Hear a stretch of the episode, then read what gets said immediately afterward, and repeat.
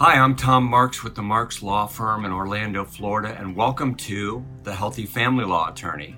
Today I'm going to answer the question How long is your family law case going to take, and how much is it going to cost?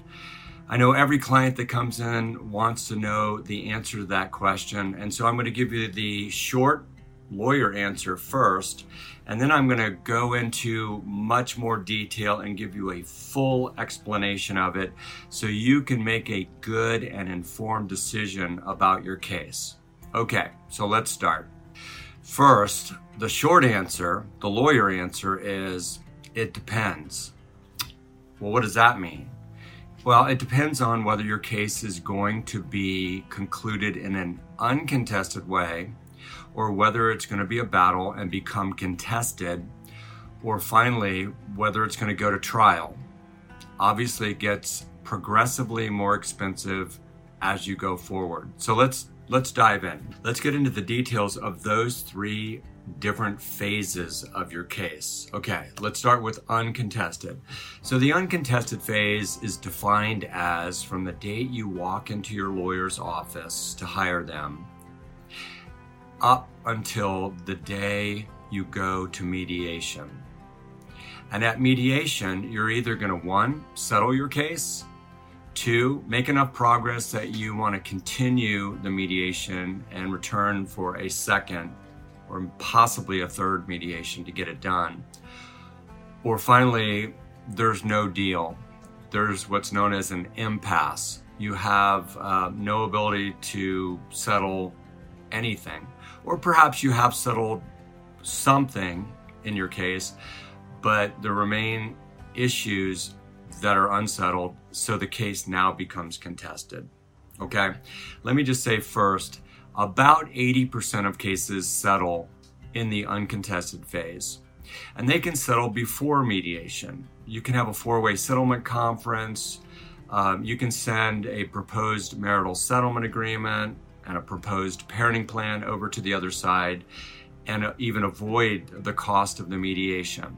So, those are both options, but know that about 80% of the cases will settle before or by the time of mediation. So, how many cases go into contested and what does the contested phase look like? Well, this is the first time you can actually see the judge uh, for an evidentiary or contested hearing. Why? Because the administrative rules in our jurisdiction require that you go to mediation before you see a judge. Judges know that the majority, vast majority of cases will settle at mediation, and so the judge does not have to handle the case if you settle it. So, about 15% more will settle during the contested phase, also. So, with that 80% that settle in the uncontested phase, that means the court only has to deal with about 20% of the cases. And even then, 15% more will settle in the contested phase. So that, yes, in that final phase, that trial phase, only about 5% or less uh, will go to trial. So let's talk about the uh, contested phase for a minute. The reason it gets more expensive than the uncontested phase is because now you have to prepare for a contested hearing. I can see my cat back there. She loves to get in the videos. Um, so the contested phase means you have to go with your evidence ready to uh, ready to go. So you need to have, um, let's say you're going to have a um, temporary relief hearing. So you may be asking the court for temporary child support, temporary alimony, temporary exclusive use and possession of the marital home. Uh, there may be some discovery motions, or maybe a motion to compel production of documents. So you have to have all of that prepared and ready to go. There could also be temporary time sharing um, issues. So we're back to it kind of depends on what issues you have for the contested hearing and in the contested phase. If you've worked out the time sharing issues and you're only going in on financial issues like support, child support, and alimony, then the hearing will be less. less expensive. Um, but if you have all of the issues and, and neither party will, let's say, move out of the former marital home, then you've got the issues of temporary exclusive use and possession of the marital home also. So, arguably, each additional issue that you have to put on uh, in the temporary relief hearing can make it more expensive. So, uh, the cost of the contested phase of the case increases from the cost of the uncontested phase. All right. Now, before you go to trial, um, and I will say the trial phase is by far the most expensive part of the case. Um, if it's going to involve a custody battle, uh, I've done prior videos on the 20 factors the court must consider in um, reaching a conclusion in a custody case, but you may also want to have expert testimony. So you may have hired a guardian ad litem, you may have hired uh, a social investigator or had them appointed by the court, so they will be able to testify. Um, the trial phase is when you're going to have all of the witnesses put together, all of your evidence, all of the case law, all of the motions resolved. Um, and so the trial phase could be as short as a half day trial or as long as, say, a five day trial. Typically, as a rule of thumb, each hour of trial requires about three hours of preparation. So, an eight hour trial might require 24 hours of preparation to get there. And it also depends are you going to take depositions and how many depositions? I typically want to take the deposition of the other party before the trial, and there may be depositions of other witnesses. And of course, that creates additional expense also. Okay, so let's get back to how you pay the lawyer and how much that's going to cost. I have seen um, retainers that lawyers charge anywhere from $2,500 to $25,000. It depends on the issues involved in the case. Now, a retainer, I should be clear, is typically non refundable. And so you should be very careful to look at that representation agreement that your lawyer provides you to see if the retainer is going to be refundable or not. Uh, my firm does not charge retainers for that reason. I don't believe that if, um, I personally should be paid for something that I don't do. So we instead uh, require a positive trust balance, which means that the amount provided by the client is not earned until the work is performed. And um, the positive trust balance is refundable at any time for any reason any unused portion. So let's say you provide a $5,000 positive trust balance, and we either one, settle the case before that is used up, um, or you wanted to, uh, you reconciled.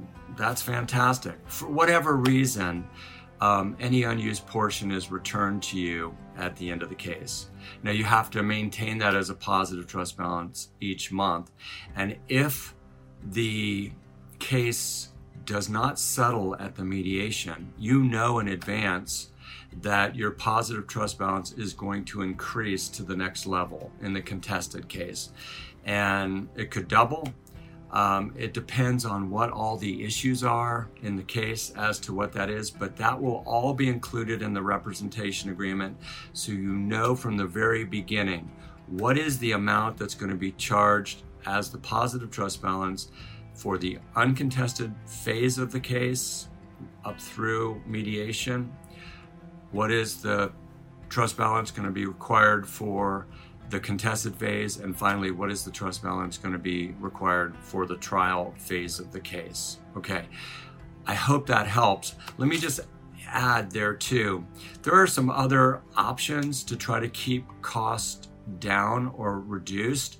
Um, if you qualify, the Legal Aid Society of the Orange County Bar Association or the Seminole County Bar Association or whatever bar association for the county you're in uh, may be able to provide a, le- a free lawyer if you qualify financially for that.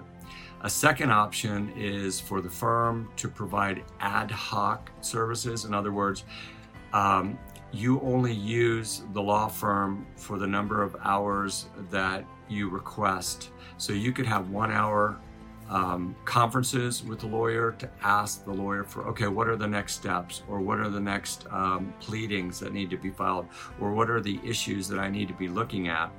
In the ad hoc situation, you don't have to provide a retainer or a positive trust balance. You represent yourself, but you have the lawyer as a coach or a mentor or a, a helper through the process. That reduces expenses dramatically. There are a lot of things that you can do during the representation also that will help you minimize costs. Keep lengthy phone calls to a minimum with the lawyer. Reduce everything you have in the way of questions or input for the lawyer to a very nice bullet point um, email so that you have a record of what you provided to the lawyer or what questions you asked.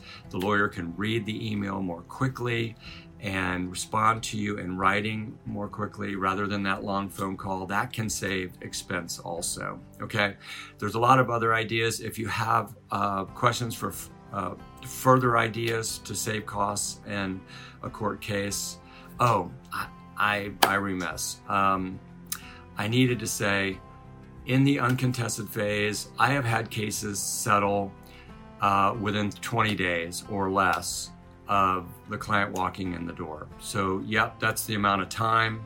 At the best case scenario, more likely uh, it's going to uh, either go to a, a, settlement conference or a mediation, and it's going to be 60 to 90 days for that um, uncontested case to settle. If the case uh, becomes contested, then we've got to deal with the court's uh, schedule for their docket to get uh, get a hearing. So that uh, contested case could take anywhere from six months to a year. Um, I hate to uh, tell you that, but it's true. If the case goes to trial, the case could take, oh, I don't know, um, a year, a year and a half. Um, some cases can, we can get them to trial quicker than a year, but I'd rather uh, under promise and over perform. So that's the length of time. The expense, um, it really, I'm back to it depends. It could be uh, depending on the issues in your case. If you have a simplified case with no minor children and no support issues, um, it can be done for less than the $5,000. If it's uh, you've got children and a lot of issues, and depending if it's a high conflict case, um, I'd say it, I've seen cases run into the hundreds of thousands of dollars on each side. I, I don't typically have cases like that. I typically get the cases resolved uh, more efficiently or effectively, but the case, a uh, contested case can run into the tens of thousands of dollars easily if you're going to go to trial and if it's going to be high conflict fighting for any length of time in the contested case. So the motivation is to get it resolved in the uncontested phase, and then the case will be less expensive. All right, I hope that helps. Leave your comments below. Um, like and subscribe to the channel. Hit that bell icon. Um, share this with anybody you know that may it may help. And um, I hope uh, I have provided that hope and help. The purpose of my channel is because I believe your family matters. I want to provide hope and help to your family to successfully navigate the family law process in a healthy way. So, with that, I'll say goodbye and see you next week. Bye bye.